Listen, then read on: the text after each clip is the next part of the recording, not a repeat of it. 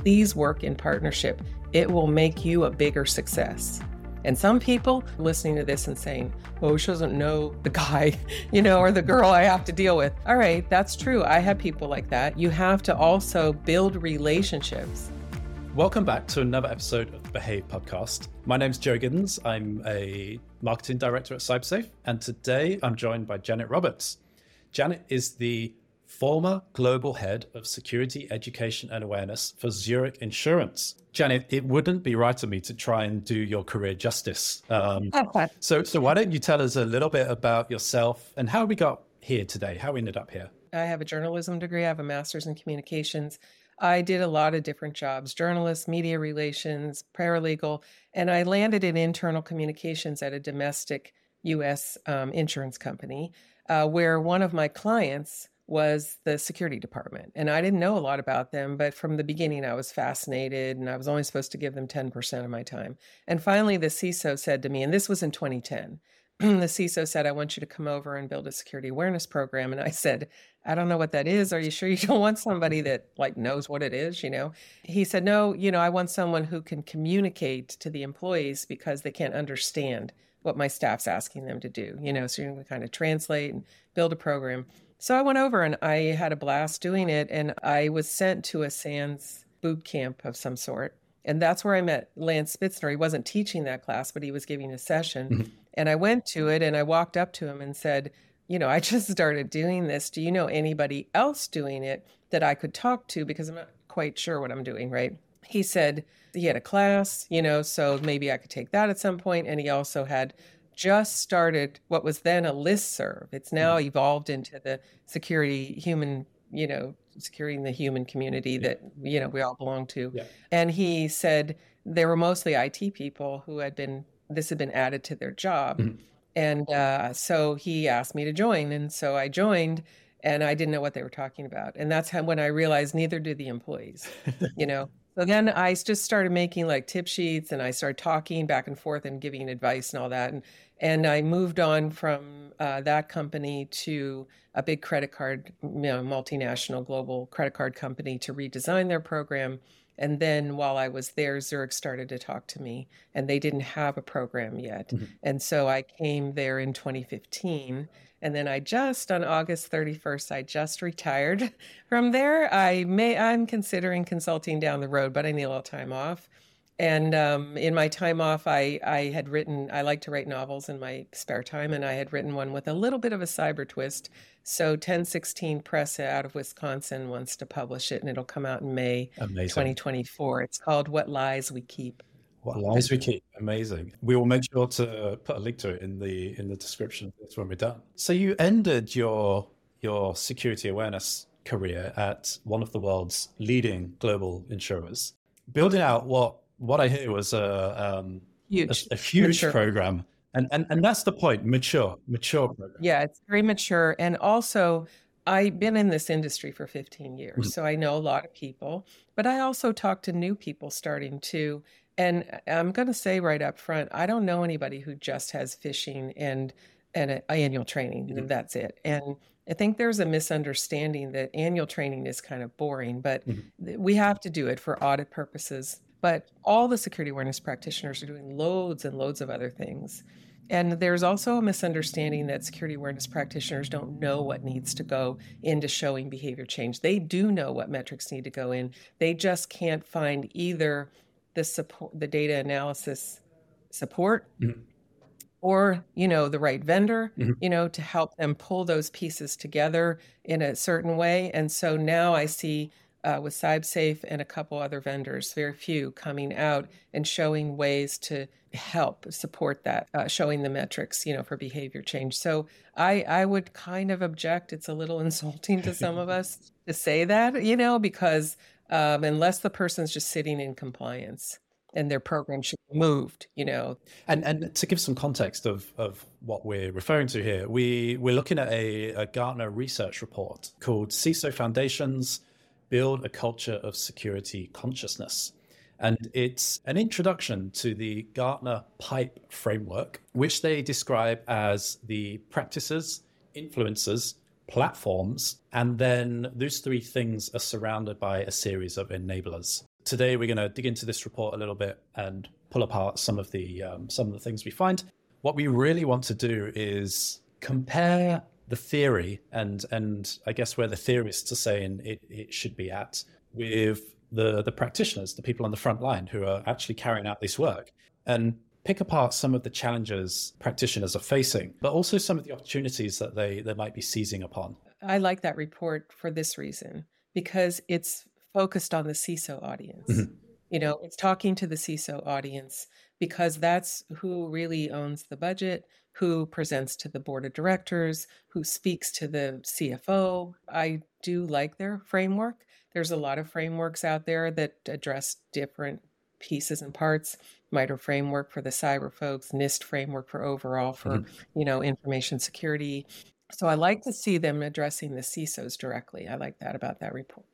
Yeah, and I guess the one of the the first things that stood out from me or for me from the report was the first line in the enablers section, which is gaining executive support. It's something a lot of programs struggle with, dare I say. But I also think there's a lot that can be done in terms of the language that's used, what you say, and how you say it, that can really help your cause as a practitioner in this case. So I guess my question to you is like, what are your tips, tricks, and pitfalls for, for people going to the exec team or the board um, wanting sponsorship for a program or support with a program?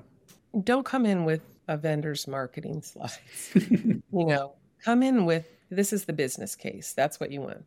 This is where I see this is going to benefit or close a gap, those sorts of things. These are the metrics I think you're going to get to be able to take up to the board and up to other folks this is what it's going to cost over a period of time.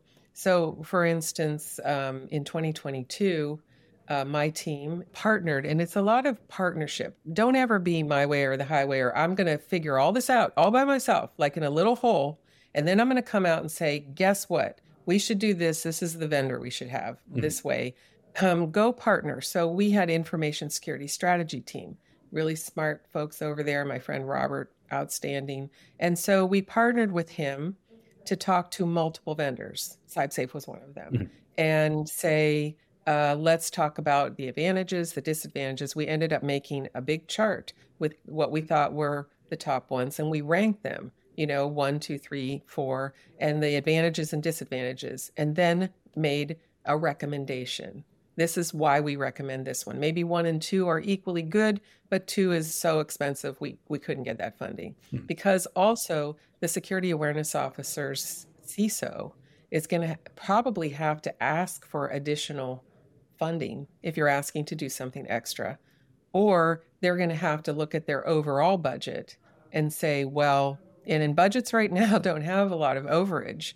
So you you need to think like a CISO and think what is the business case? What's the advantage? Do the advantages outweigh the disadvantages? Is the price reasonable, you know, to start out? If you're at a huge multinational or global and you hire a vendor, it might take 6 months or 9 months to stand it up. So let's say now you should be thinking about a 3-year contract. Mm-hmm. Why? Because it might take you a chunk of the first year not only to stand it up, but then to work out the glitches and to run things and to answer the business units and to figure out a lot of different pieces and parts. So, what you want to be coming to your CISO with is not, you know, let's try a few online escape room games or something for a year, is this is the overall strategy. And these are the people that I talked to and partnered with. You have to go out and get a small team of smart people who have some stake in this. So, my tip is please work in partnership. It will make you a bigger success. And some people don't partner. So, that's understandable. People are listening to this and saying, oh, she doesn't know the guy, you know, or the girl I have to deal with. All right, that's true. I have people like that. You have to also build relationships so that you understand who understands doing it for the good of the company and the threat landscape and all that kind of stuff it's important during this process to to communicate using like the outcomes and the benefits expected from the program in the language that executives and boards right. Um, right. I think, as the report says, use to critique their own performance.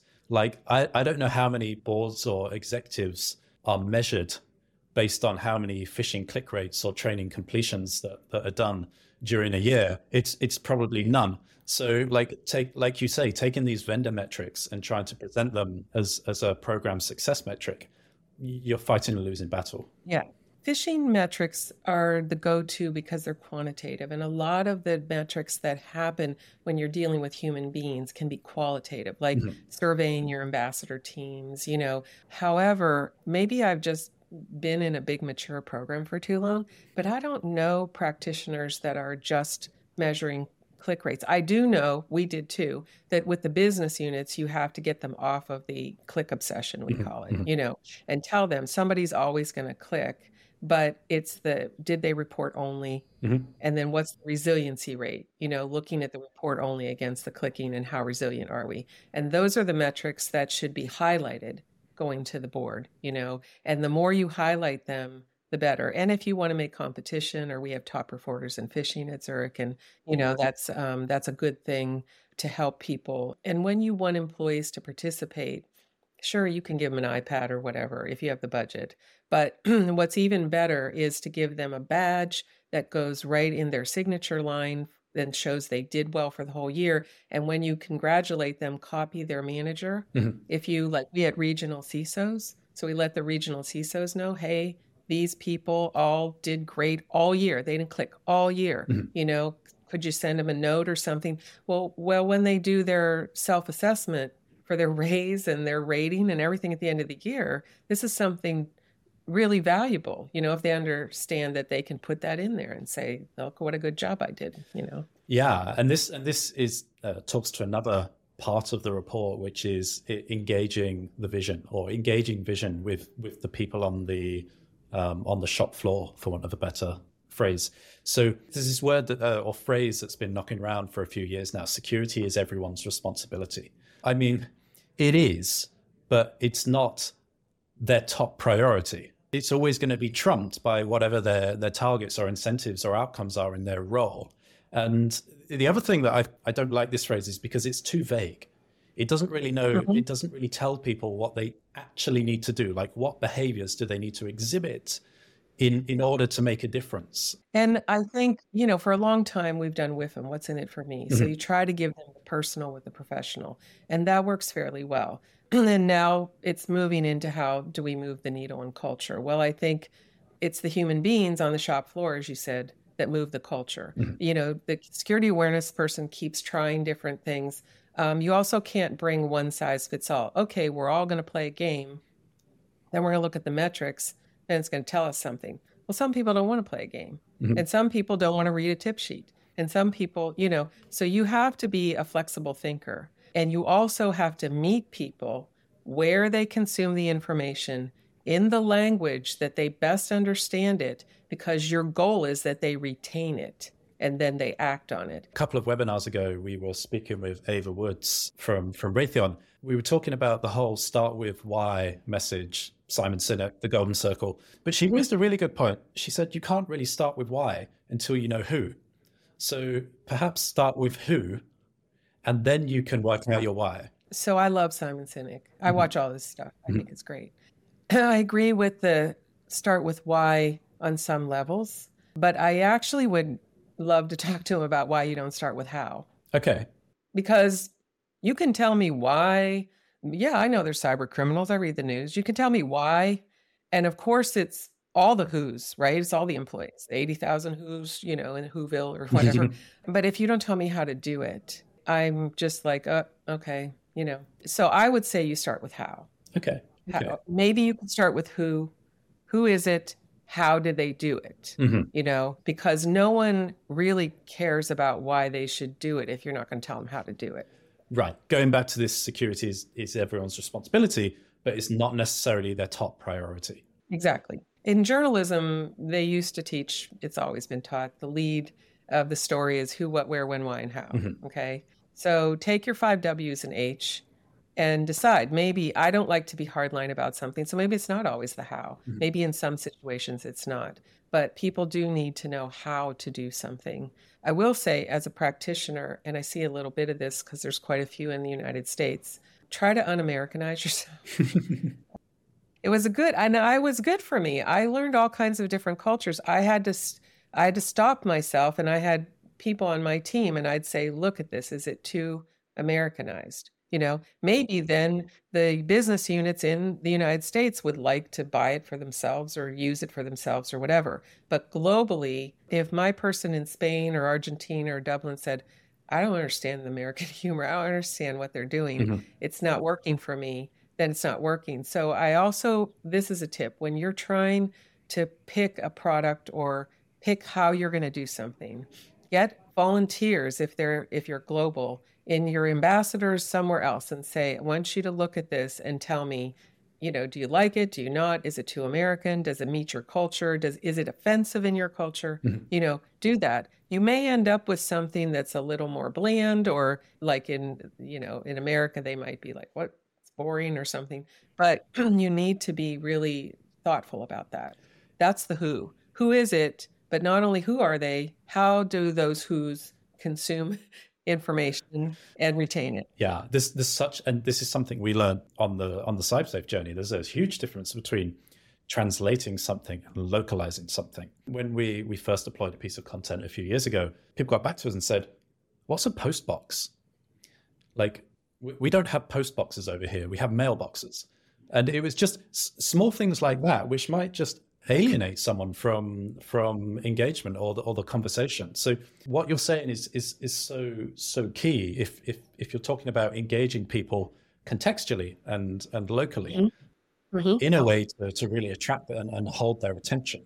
Yeah, we used to look at some of our materials uh, or things that came in and say, okay, this is in British English, mm-hmm. and we're going to have to do a little quick run through for Americans uh, so that you know we kind of we kind of shifted a little bit for some words and things like that.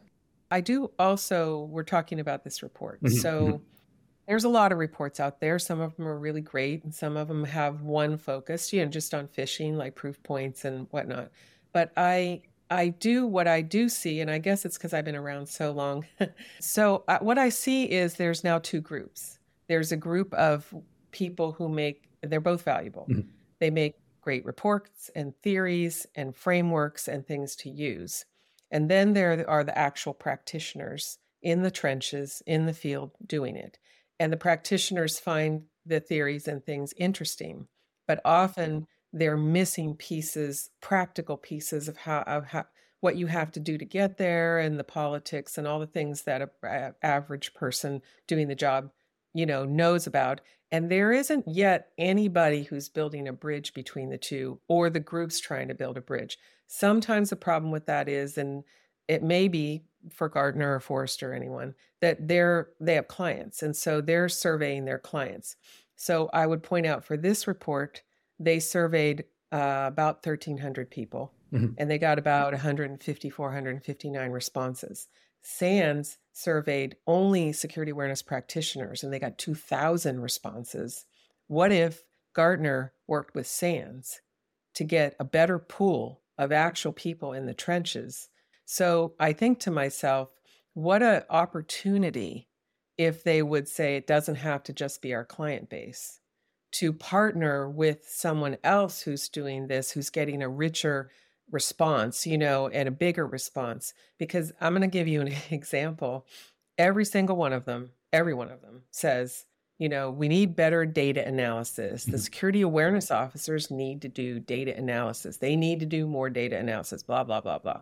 That once, about three years ago, no names, uh, there was a guy who said, I was at a CISO conference and the CISOs were so mad that they weren't getting data analysis that they thought they should fire their security awareness officers or something like that. And I was so mad at that guy. Like I wanted to say, well, why you were standing there? I would, you know, me with my mouth. I would probably would have said, well, wait a minute.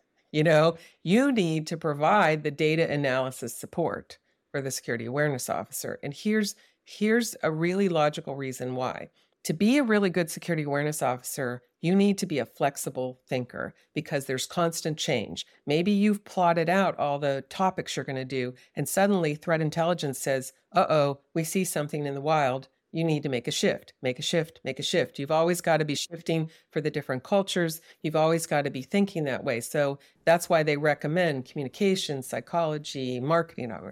To be a really good data analyst, you need to be a linear thinker you know, what's the metrics, qualitative, quantitative? How do we put it here? How do we put it together? How do we put it out in a report? Those are about two different types of people and two different types of ways of thinking. Yeah, and uh, just on this point, the the bridge between the theorists and the practitioners, I would throw into the conversation that I think it is in some respects bridged by the platforms, the vendors, perhaps the consultancies who who have the, the, the cash and the time to actually think about this theory and, and build it into reality.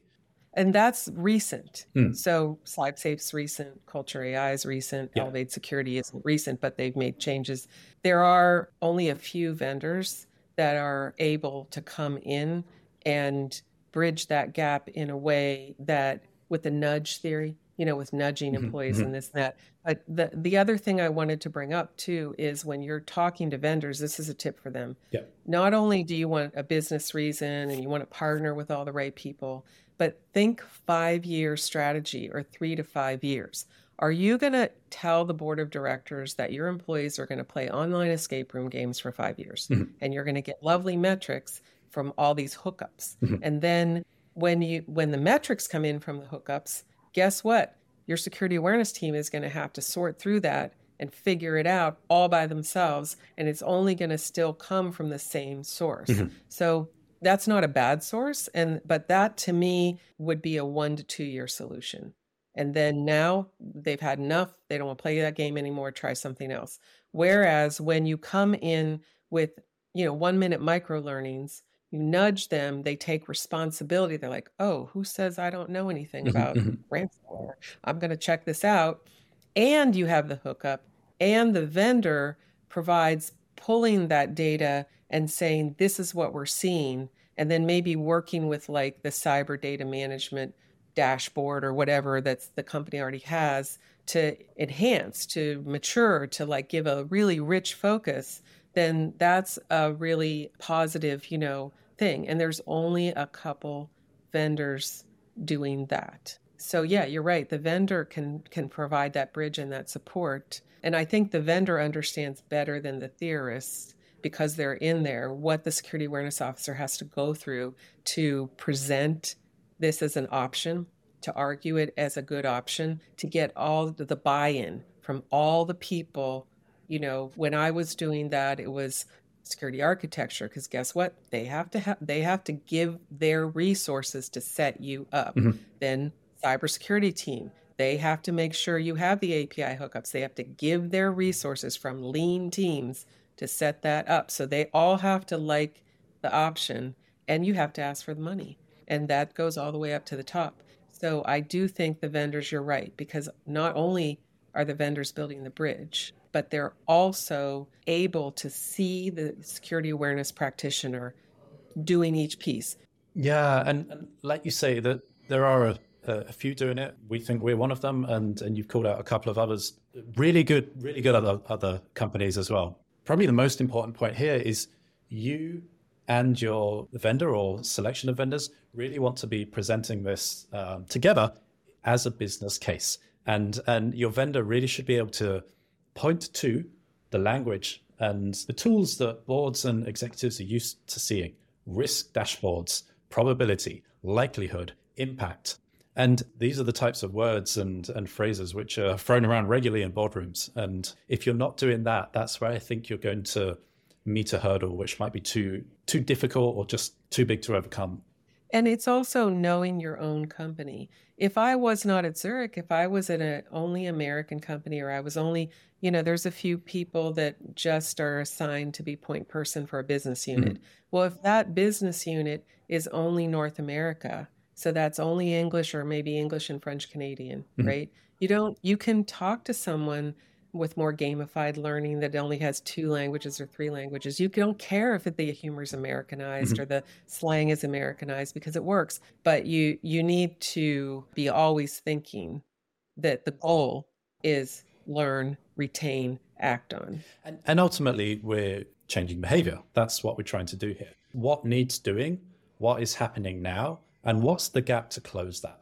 And, you know, I also hear these recommendations that you should, you know, use an incident or something that happens and all that. That's also true, but that's someone who hasn't been a practitioner. When you're in there, the CISOs may say, no, we're not going to upset the whole employee uh, population over something that just involved patching, all happened behind the scenes, isn't in the news media. If it gets in the news media or if they start asking a lot of questions, then you want to be very careful to give them an alert and mostly only be aware but or if there's an action item for them. You know, employees can take screenshots, they can they understand a lot but they don't understand always, you know, what not to. So the CISOs are always careful about making the company more vulnerable. Mm-hmm. So mm-hmm. you have to think about it, you know, vulnerability. It, you want to educate them and you want to help them and you want them to do good things. You want them to feel ambassador involved, but you don't always take something big and blast it out there.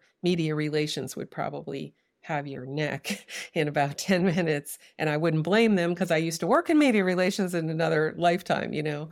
And, and this this was actually the first question I had written down for you. In in your experience, what have been some of the most effective deployments of your cash and time doing what you've been doing over the last few years? And I would say beyond the the compliance um, driven things, beyond the training, beyond the phishing. What else is out there? Some of the most effective would be on a bigger scale, uh, making role based like uh, privilege user training and then making that mandatory was very painful. It took a long time. One of the best ones that we didn't expect to be as effective was, and this comes back to partnerships. So we asked the red team, the offensive security team, we, who we really like and we've had on live teams, mm-hmm. um, to make us a password cracker that didn't retain the passwords, mm-hmm. didn't mm-hmm. go outside of the company. And they thought that was a fun project for them. They were kind of excited. You know, everybody does the same things in their job to get a, you know. So they built us this password cracker where if you put your password in, it didn't get saved or anything, but it it turned around a result that said like, oh, it would take three centuries to crack your password, or oh, your password can be cracked in two minutes, right? And p- employees went nuts. They really did, and they didn't want people to look over their shoulder and see when they were doing it, mm-hmm. and they were embarrassed or they were excited. They bragged about it. Guess what? Mine's better than you know everybody else's, and they started to think about their password and to change it. But that was very successful. And we got a request to put it in new joiner, you know, packages and different things like that to use it for people to have a moment of fun that engages them. And then we led it to here's how, how you make a strong password. It's such a good example of the, the difference between telling someone what to do and, and experiencing that pushback because no one likes being yeah. told what to do yeah. and and just leading them to the edge and then letting go of their hand and and at that point inspiring them and and then they take that last step because you've inspired them to a point where they're like oh i get it i'm not as good as i need to be what can i do to make that better and during the pandemic, everyone was forced to go online. Mm-hmm. And that was one of the better things that we did as well. We were kind of half there, half off, you know, and you couldn't do in person things anymore. So we started using Teams to make live Teams events. And that went really well. We learned how to do it as a team and then started inviting guests like Ask Me Anything. Mm-hmm. This is our White Hat Hackers. Did you know we had those? Come behind the curtain, you know, with uh, with the Wizard of Oz, right? And see, and uh, they they really we got big attendance for those sorts of things. So sometimes I hear people in the theorist category make remarks like, "Oh, you know, this one company had tables." in the cafeteria and I think to myself, okay, if they only have one location mm-hmm. and people come in the office, that's great. In person still is really good. But uh, nine times out of 10, maybe it's your German business unit. If you have people coming in the office in Berlin, but you have five other satellite offices and you have X amount of people, who's not getting who's not getting talked to? So in person has value, but it's a little old school unless you're going to hook it up virtually, and you're going to figure out how to have both together. And the pandemic taught us that, and a lot of people still work remotely, you know, and you have to be able to think strategically about uh, this is a great idea. Yeah, I, th- I think we're in a sort of a, a time where you can take these things almost as as metaphors for and and what does that look like digitally? Yes, absolutely. Yeah. You know, really moving more towards AI and an app on your phone and all those sorts of things. You know, everybody's uh, moving in that direction. And so um, I think you have to be thinking that way, which is, goes back to you're much better at this job if you're a flexible thinker. Now, I'm not a technical person, so I had to challenge myself to un Americanize and get a little more technical, but not to be so technical that I couldn't translate from tech speak to that. What would be your advice to someone who's just starting out um, with one of these programs? Maybe not necessarily starting out in the industry, but they've just arrived they're, they're fresh in an organization and they're challenged with taking an organization from relatively an immature point to something that's going to do the, the, the thing that we need it to do, which is reduce risk. Um, so the first thing I would tell you to do is get SANS uh, chart. You know, the maturity spectrum, the, the SANS maturity model. Yes. No, I've been using it for 15 years, and I used this. This I used for leadership. Mm-hmm. So then I put an arrow right where you are at, and a little text box that said 2015. Okay. And then every time I showed it to them, if we moved a little bit, I put an arrow with the current year so that they would see, oh, we're, we're, you show we're getting some success. But then they see, oh, no, we're not where we need to be. And when you show that chart, you need to say, these are the things that are working well. And this is what we need to do to get up to the full maturity. This is what we're not able to do and why you're not able to do it. Don't ever come in with a complaint without a solution. Don't ever do that because nobody will listen to you. Uh, the other thing they need to do right from the beginning is make friends with the cyber team.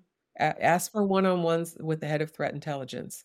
Once a month, have a one on one with the head of threat intelligence. If you have strategy team in, you know, talk to them, and then also start talking to the communications people.